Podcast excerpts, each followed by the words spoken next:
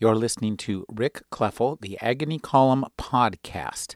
You can find additional reviews, interviews, print interviews, and book commentary five days a week at trashotron.com slash agony. Leslie Ellen Jones holds a PhD in folklore and mythology studies from UCLA and is the author of From Witch to Wicca. Welcome to the program, Leslie. Thank you for having me. Leslie, tell us a little bit about From Witch to Wicca. It's a history of witchcraft, but more a history of the perception of witchcraft, isn't it? Yeah. Um, the thing that got me interested in the subject was that we have this stereotype of the witch as being this ugly old crone but then there's also this image of the witch, especially with the uh, increase in uh, neo paganism, of the witch as a sort of countercultural figure. Um, especially, I think there's the influence of feminism on this construction of the witch um, as being the victim rather than the victimizer that's arisen in really only about the last 30 years. Um, and if you look at traditional depictions of witches, actually, there are two different kinds of witches. There's the ugly old crone witch, but then there is the sort of young hot babe witch who uh, is dangerous because she's so sexy. Um, and this feeling uh, among the people who are in charge of writing about these things that she's a threat because of her sexuality. Um, so you have this sort of hypersexualized witch on the one hand, and the sort of desexualized witch, on the other hand, is the old crone, is the woman who is past child rearing age. Um, and so I became interested in how did the idea of what a witch is change over time? I mean, are there certain kinds of witches that are uh, more popular at certain times than others? And I started going back, and I mean, you can trace ideas about witchcraft all the way back to practically the beginning of writing. So it's the idea that there are people out there who have some sort of supernatural power that they are able to use for their benefit and possibly to your detriment seems to be around, you know, practically as long as civilization, as far as we can tell. So I picked, you know, obviously with a time span like that, you can't cover every single idea about witch in every single culture around the world. Um, so I concentrated really on the ones that are the roots of contemporary American and English civilization uh, and looked at specific points in time. How were witches depicted in really in literature as opposed to in history? I wasn't really looking at things like you know witchcraft trials per se. But um, the way you know there are witches in classical literature, uh, there are witches in medieval Celtic literature, uh, you have witches in Shakespeare. Um, you have witches, you know, throughout the sort of the Enlightenment into the present.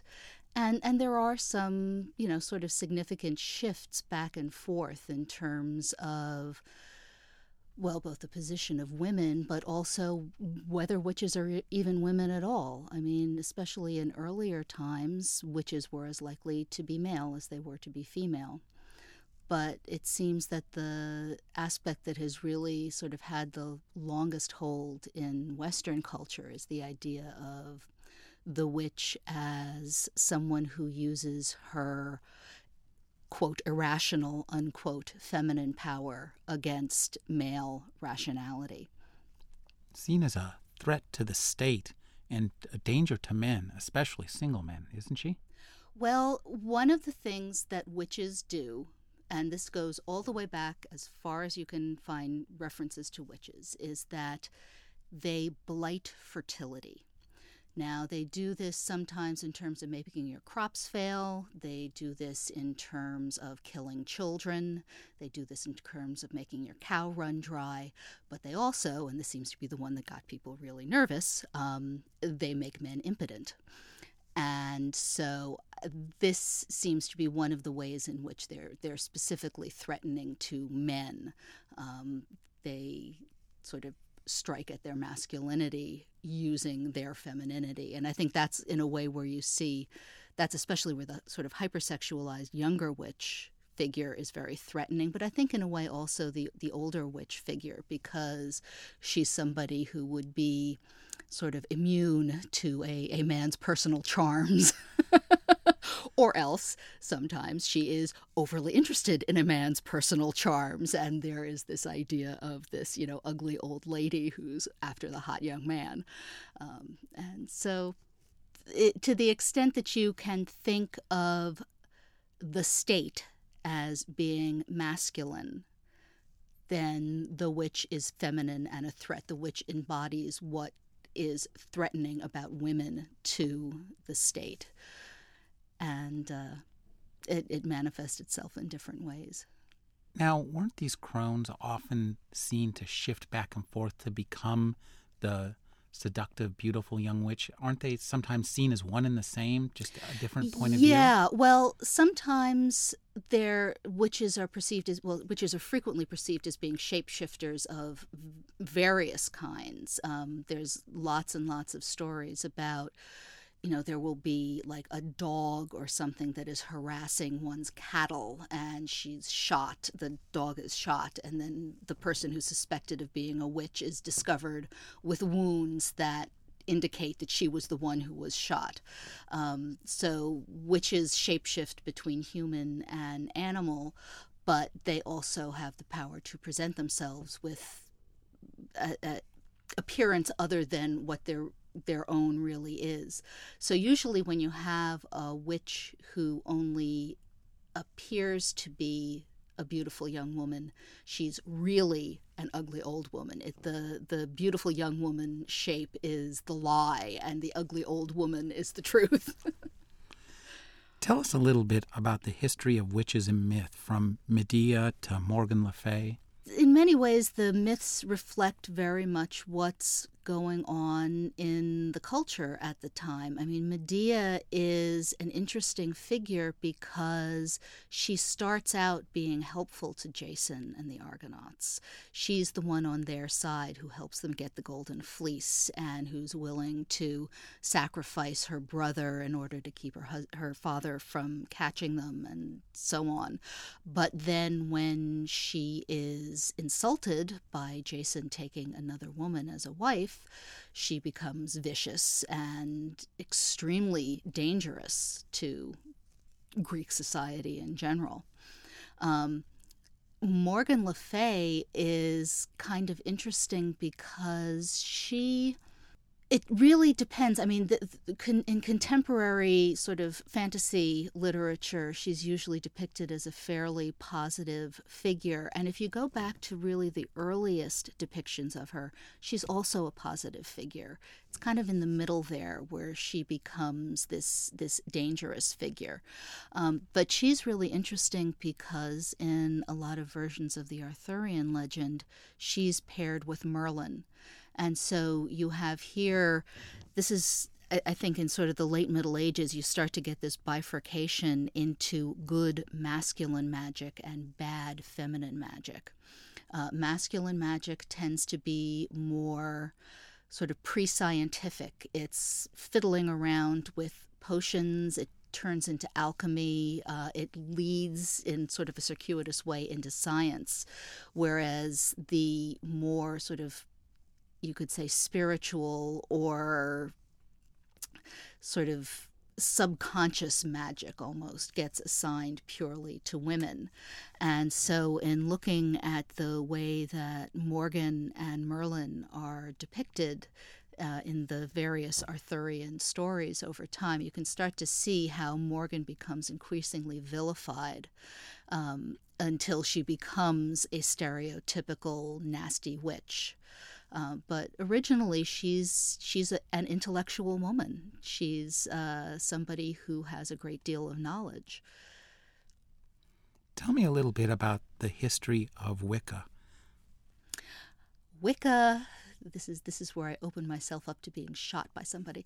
Um, there, there's a lot of different versions of the history of Wicca. Um, there is Gardnerian witchcraft per se, which you can trace really pretty strictly just back to Gerald Gardner himself, that he is somebody who took a lot of information that he found in various places in folklore, both in the folklore of the British Isles and in the folklore of the East, because he spent a great deal of time there before he retired. Um, and sort of amalgamated them with ideas of uh, ritual magic that were very prevalent in the late 19th, early 20th century, like the Order of the Golden Dawn, and created something that he claimed was an ancient religion. But that really he had formulated into what it was that he was presenting to people. He's the L. Ron Hubbard of witchcraft. Well, I don't, I don't know if I would really say quite that much because, you know, one of the things about all religions is that they always all claim to have been around since the beginning of time. Every religion does this. You know, even Christianity, to a certain extent, looks back to the Old Testament and says, well, you know, they were really just waiting for Christ to get here. Um, so, you know, the fact that he was claiming a very ancient lineage for his religion, I think, is not anything unusual. It's just that it happened so recently that we have documentation of it. Um, but you know there's also there are a lot of people these days who claim to be descended from what they call witches you know going back centuries and the thing is that there were many people who were sort of traditional folk healers. That's usually the kind of person that they're tracing themselves back to. Um, and these people had folk wisdom, knowledge that was acquired sort of informally outside of the educational system and passed on orally from generation to generation. Um, and this is the kind of thing that during witch hysterias became identified with witchcraft, although the witchcraft that they were talking about during the during the witch hunts was a system of essentially selling your soul to the devil in or in return for power and didn't really have that much to do with folk healing. But you start to get all of these sort of different categories get all mixed up so that now people rather than looking back and saying, I'm descended from, you know, essentially a folk doctor, say, I'm descended from a witch.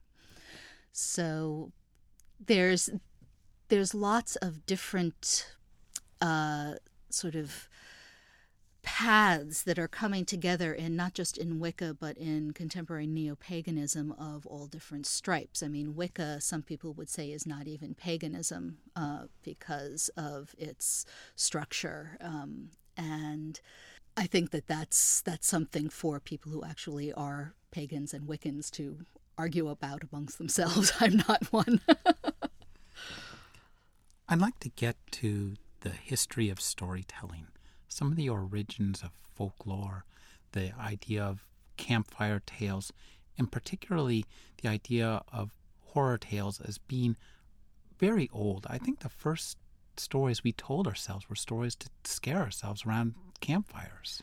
Well, this is one of the things that I find really interesting about storytelling. I mean, if you look at the words that we have uh, for narrative in English, in contemporary English. We have fiction and we have nonfiction. So, real stories are actually des- described as being not fiction. Fiction is what has, has primacy. And I mean, I am not a psychologist or a neurologist or anything like that. I'm merely going from what I know of folklore. But it seems to me that telling stories is, as some people have argued, what makes us human our, our ability to put things in narrative order. Um, and another thing that makes us human is our ability to conceptualize things that aren't here at the moment. And it's one thing to, you know, you can start off telling stories about what happened when I went down to the river today. And that's narrating something that is not actually happening right at the moment. But then it starts to develop into you're narrating things that possibly never happened at all. And you start to become aware of everything that there is in the universe that you can't necessarily see. And I think that part of the idea of telling horror stories is to sort of to give horrors a name because usually what happens in horror stories is that it ends with the situation resolved in some way. You know, the ghost is banished, the monster is slain. Um, they're stories about human ability to conquer all of these unseen things and to return to sort of the order of everyday life. So, you know, it's it's very hard when you're when you're talking about folklore to say, you know, when did things start? You know, what were people doing when they were sitting around Neolithic campfires and all of that? I mean, that is all completely hypothesized.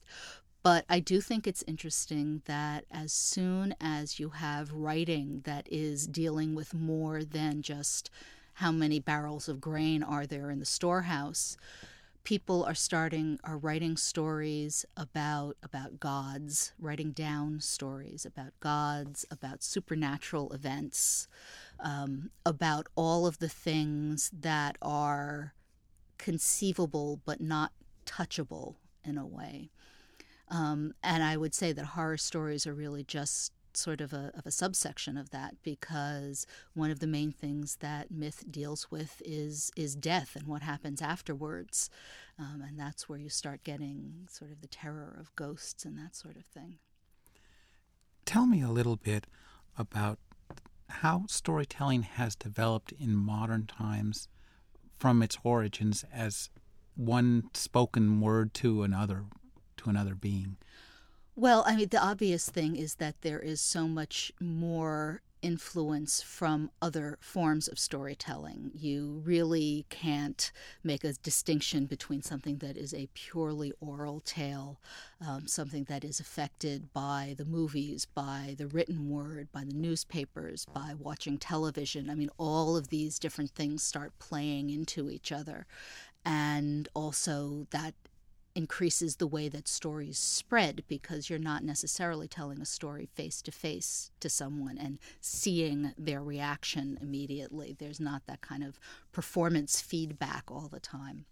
So, um, in a way that allows people to, I think, in a way, almost address even more anxious uh, topics because there's something different about you know sort of sitting by yourself and writing something down or just seeing how far you can go in terms of say special effects in a movie um, as opposed to what you can convey simply with your voice you know sitting next to somebody. Although there's also things that you can convey you know in the immediacy of you know sitting in a dark room with a bunch of people telling scary stories versus sitting in a movie theater or increasingly the way people are doing sitting in their living room with the lights on watching a DVD. I'd like to talk a little bit about the Greek myths as folklore and when those were written down. Tell me a little bit about the history of the myths and some of the monsters and, and the lessons that they taught us. Well, you know, we tend to think now of Greek myths as as having been written down, but if you go back to the actual texts, there are very few sort of compendia of myths until fairly late. Um, myths tended to be alluded to rather than narrated. Um, you have references to myths in, for instance, you know, the Homeric hymns, where there'll be sort of a mention of, oh, you remember deity name when you did such and such a thing. So myths are are more an oral form? I think I think that they're they're or, not so much oral as they're um, they're they're not related as complete narratives. They're bits of information that kind of get constellated around a certain deity, a certain place, a certain ritual. I mean, there are so many theories about where myth comes from, and one of them is that what myth does is explain why you're doing what you're doing in the ritual. Um, so there's this chicken and egg question of did the ritual come first or did the myth come first? Um, but you know, the Greek myths the ones that, that deal with monsters of various types actually usually are very localized. There's a particular monster in a specific place, and a hero of some sort comes and vanquishes that monster there. And in another place, there may be a very similar monster with a different name who the same hero comes and vanquishes and the story is almost exactly the same pattern so it, it's it's more of a question of like the same thing happening in the same patterns in lots of different places and then later people start to write things down in in a more sort of organized fashion. I mean, I think that people sort of tend to think of Greek myths along the same line as the Bible, you know, as being, you know, like a compendia of, you know, stories having to do with the religion and they're they're much more diffuse than that. You know, you can go back to Mesopotamia and, you know, you have in Gilgamesh um, monsters being conquered by the hero. And uh, that sort of a story tends to be assembled at a specific point in time from a whole bunch of different stories that are, that are sort of floating around in the oral tradition. Um, and then somebody, it reaches the point where it's either uh, necessary for the society for some reason to have this all written down in a nice, tidy manner, or for some reason, you know, this this becomes a desirable thing, and then you get something like the Epic of Gilgamesh written down, or you know, the Iliad and the Odyssey. But they always all start as these kind of fragmentary stories that are often you know very similar you know similar things happening over and over and over again in lots of different places or um, sometimes they get to be sort of like adventure stories about a particular hero who is, you know, going from place to place and having adventures like Odysseus. Even when you start looking at, you know, like the ancient, you know, Celtic mythology, again, there's all of these, they seem to be these sort of oral fragments that are floating around, and then somebody decides now's the time to write them all down and organize them. But that thing that's written down and organized is very much a literary construct as opposed to the storytelling aspect of it, where it really does tend to be look at that hill over there. Let me tell you what happened at that place. And then if you happen to be, you know, traveling another 50 miles down the road, somebody may say, "Oh, look at that lake over there. Let me tell you what happened to that pla- at that place." And it's a story about the same guy who was on the hill 50 miles back. Oral oral tradition is very slippery. it sounds like there are little units of meaning, similes and metaphors floating around that you can grab and put together into a story when you need to. Oh, this is a... exactly, exactly, and this actually is what Claude Levi-Strauss talked about as being the process of bricolage. He suggested that the way that myths are formed is like a guy pottering around in his workshop and just pulling, you know, whatever he happens to see on his workbench together to make whatever it is that he needs at the moment. And I think that's very much how, how myths become constructed. Fear is an effective means of teaching a lesson, isn't it? yes, very much so. Tell me a little bit about how fear is used to create a respect for rules and how it's used to talk about the dead and prepare us for that which we cannot possibly know. Well, uh, there's just in terms of the way that fear is used as a teaching tool, there's a very distinct genre of folklore that folklorists call warning fictions. And they're the kinds of stories that mothers and other older people tell children so that they won't do things that are dangerous. And they tend to be scary stories so that the child will think, oh my God, if I do this thing, you know, something dreadful will happen to me. Um, and those really reach the kind of their apotheosis in, in, I guess, like sort of Victorian children's literature, which is just full of stories about some child who's, you know, told not to go beyond the garden path and goes beyond the garden path and is immediately, you know, struck down by a runaway train or something like that. Or, you know, terribly disemboweled by somebody who just happens to be walking by. Um, so those those are sort of it's it's fear, but it's also kind of threat. The thing about fear is that just sort of physiologically, in terms of the way that the brain works, fear and other emotions uh, seem to be located in the amygdala, and memories are located in the hippocampus. But when something frightening happens, both of these parts of the brain are used almost simultaneously. And so the sort of emotional, really energy of the fear that is aroused in your brain makes the memories much stronger and much more specific. So, in that way, telling scary stories is kind of a good teaching tool because it does make it makes the story and thus the moral of the story memorable, literally memorable. I want to talk to you about one of the most famous ghost storytelling sessions ever, which was the Shelley Byron Frankenstein session.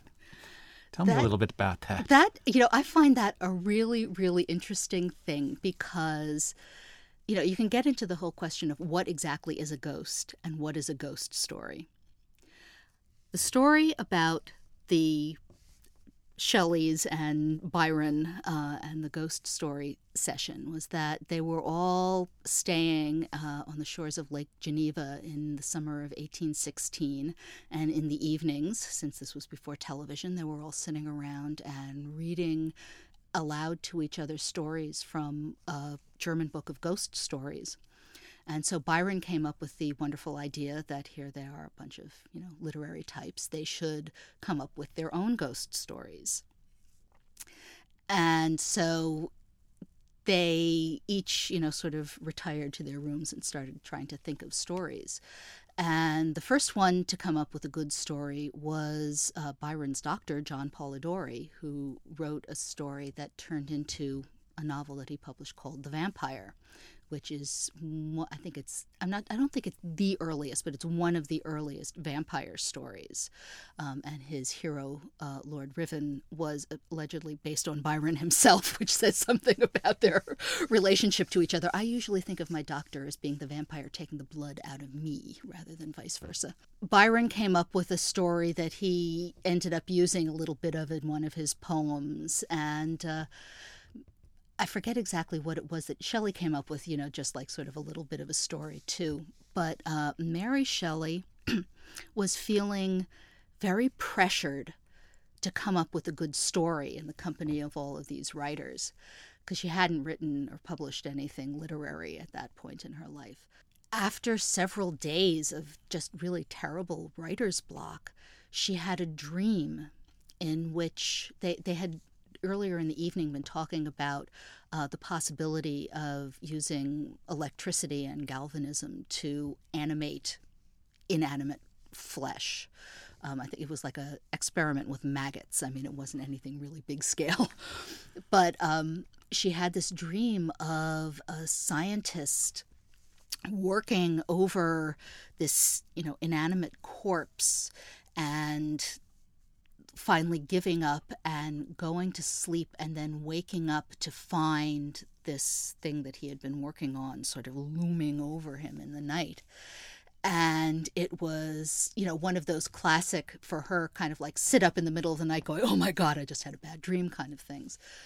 And she started thinking about it and decided, okay, that's sort of the nucleus for my story. And that eventually turned into the novel of Frankenstein what I think is really interesting about this is that if you look at sort of contemporary horror, especially horror movies, you've got two basic genres. You've got the mad scientist genre, and you've got the sort of supernatural vampire mummy type genre. And you can trace both of those genres back to that storytelling contest that they were holding, you know, on that, you can actually say right there, you know, 1816. But at the same time, you can't really neither of those stories are ghost stories. They were challenging each other to tell ghost stories but they didn't have any ghosts in them. I'd like to talk a little bit about the setting. Both the setting where stories are told to one another around this this idea of a campfire uh, tales and also the idea of the setting where the stories themselves are set in these dark and lonely places because it seems that there's well there's a connection there. You're in a dark and lonely place. You're telling stories they are. it. well you know the thing is that the the things that you tell scary stories about are things that are not categorizable. I mean like ghosts. Somebody who's really dead is dead and gone. There's nothing left of them anymore. Someone who's alive is right here. You can see them, you can talk to them. But ghosts are sort of not really alive, not really dead. They're some aspect of the living person that is continuing, even though the person themselves is dead. Um, you know, again, you know, like vampires, all of these kind of undead uh, beings. Um, and so the stories tend to get told in places that are also sort of neither here nor there. And telling a story now that we are no longer Neolithic people sitting around a campfire, and that's where we live, um, sitting around a campfire is it's sort of a domestic space because you're around a fire, but you're not in a house. You're you're in this sort of liminal space where you're neither here nor there. Um, stories like this also get told uh, a lot of times uh, during initiation rites um, for various, you know, fraternities, sororities, or other kinds of, of organizations where the people themselves are neither here nor there. They're not a part of the group yet, but they're not not a part of the group yet. They're sort of in between. Um, and they're told about places that are also liminal. They're abandoned houses, often, you know, houses that are supposed to be, by definition, lived in, but nobody's in there. Um, they take place in, um, you know, sort of boundaries. Uh, there's the very well known story of the vanishing hitchhiker, um, where a guy is at a dance and he meets this very nice looking girl and dances with her. And then she asks him for a ride home and tells him where to go. And he's driving along. And then suddenly, when he gets to the place where she's told him to go, she's not in the car. And he goes in and tells the people in the house what, you know, what had happened and they say oh my god you know that's that's our daughter who died a year ago um, so where that takes place again you know it starts in a place that's that's not home but where people from all different kinds of homes are coming together for some sort of a social event. And the vanishing takes place between that space and the home where the girl used to live. So all of these things are happening in in transitional spaces. And there's a phenomenon that's called legend tripping, where people, uh, usually teenagers, um, get together and you know they're telling each other scary stories and then they decide these are usually these kinds of stories that are very localized. You know it happened in that empty house you know down on state street. Um, they get in a car and drive over to the place to you know see exactly what's going on. And a lot of times they'll be daring each other you know i bet you won't go into the house. You know i bet you won't go in and you know take something and bring it out. Or if it's sometimes they're you know sorts of things have, having to do with graveyards and there may be you know like some object on the grave and you're dared to go and take that thing and you know bring it back. So a lot of that is again there's here you have teenagers. Again they're sort of in a liminal space. They're not children. They're not adults. Um, and they're going to sort of test out the boundaries of reality in a lot of ways you know well i've been told that if i go and do this some monster is going to get me. So if you actually go and do it and a monster doesn't get you then it's like okay so that means that monsters don't come and get you. But um, you know, if you go back to some of the earliest written ghost stories, which are from ancient Rome, they're stories about haunted houses in which there's some sort of apparition and everybody is absolutely terrified.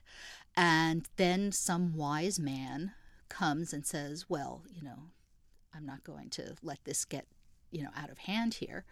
And he goes to the haunted house and he stays there until the ghost arrives and usually the uh, ghost leads him to some place on the property and the hero notes where the place is and then during the daytime goes back there and digs up and it turns out that there is a body buried there of some murder victim who has not gotten proper burial and the bones are given the proper burial and everything is fine and the ghost disappears. So again, there's this kind of, you know, the brave person is the one who's willing to challenge the unknown and overcome it and prevent these things from continuing. I'd like to talk to you about the current appeal of hearing ghost stories told from the author. This stems from author readings, but author readings tend to be kind of dry. So tell me a little bit about how you transform that into into the kind of an urban legend recitation. Well, I think the thing is that telling for authors to tell ghost stories, um, it is sort of a, a, a, way to transition between the the written word and the and the verbal oral performance because you have the chance to sort of work on it in private and figure out, you know, what's going to be a really good story, what's you know, what are the things that really scare you, which hopefully will also scare other people. Um, but then you you get to perform it in a context where there is a lot of interaction where you can see the response where you can you know use you know your voice and and gestures and everything to to bring a, an added dimension to to the storytelling.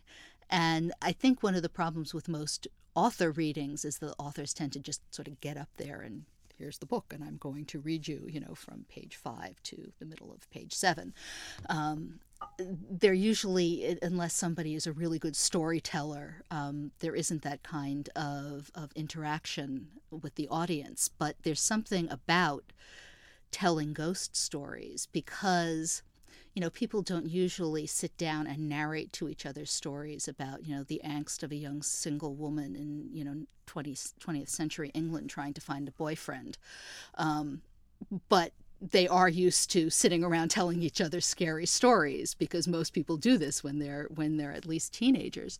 Um, so it kind of brings you back to you know out of that purely literary frame of mind back to where telling stories is just something between people who are you know sitting in the same space together and, there's a connection too between humor and horror and a, a bit of a connection between the stand-up comedian and the stand up horror storyteller. Teller. So many people love to tell you that scary story, to pin you down at the water cooler and tell you that horrible thing that happened that often you don't want to hear about.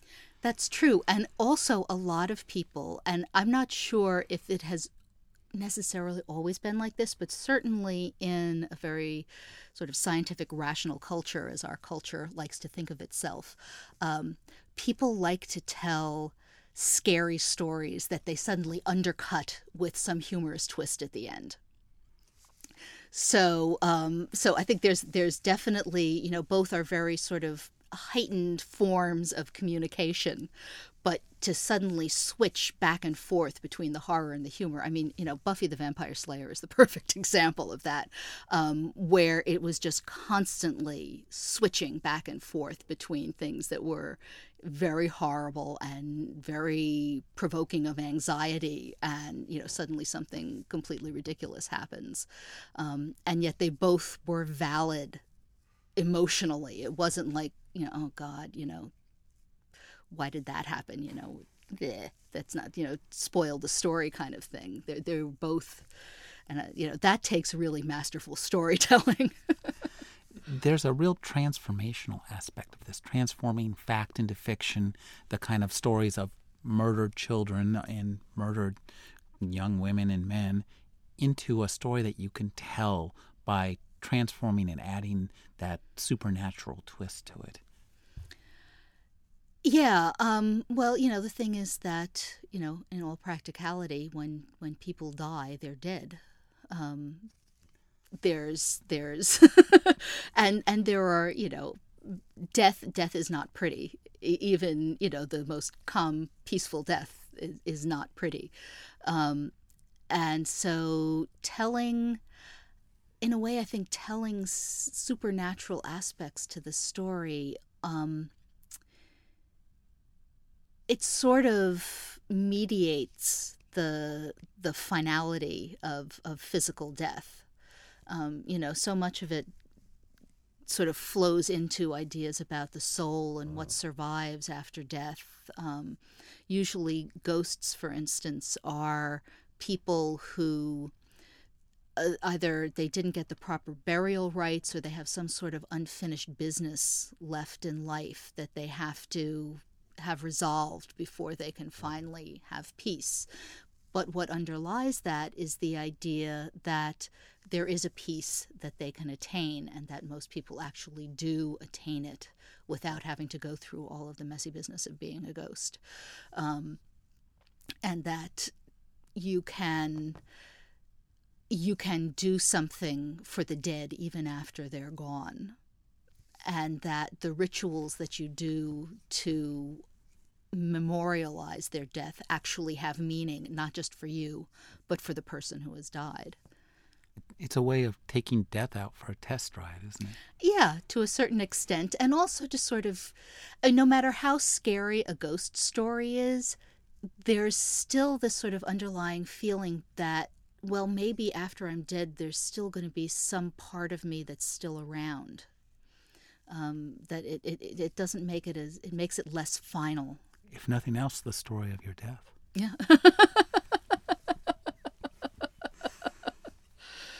We've been speaking with Leslie Ellen Jones. Her book is From Witch to Wicca. Thank you for talking with us, Leslie. No, thank you.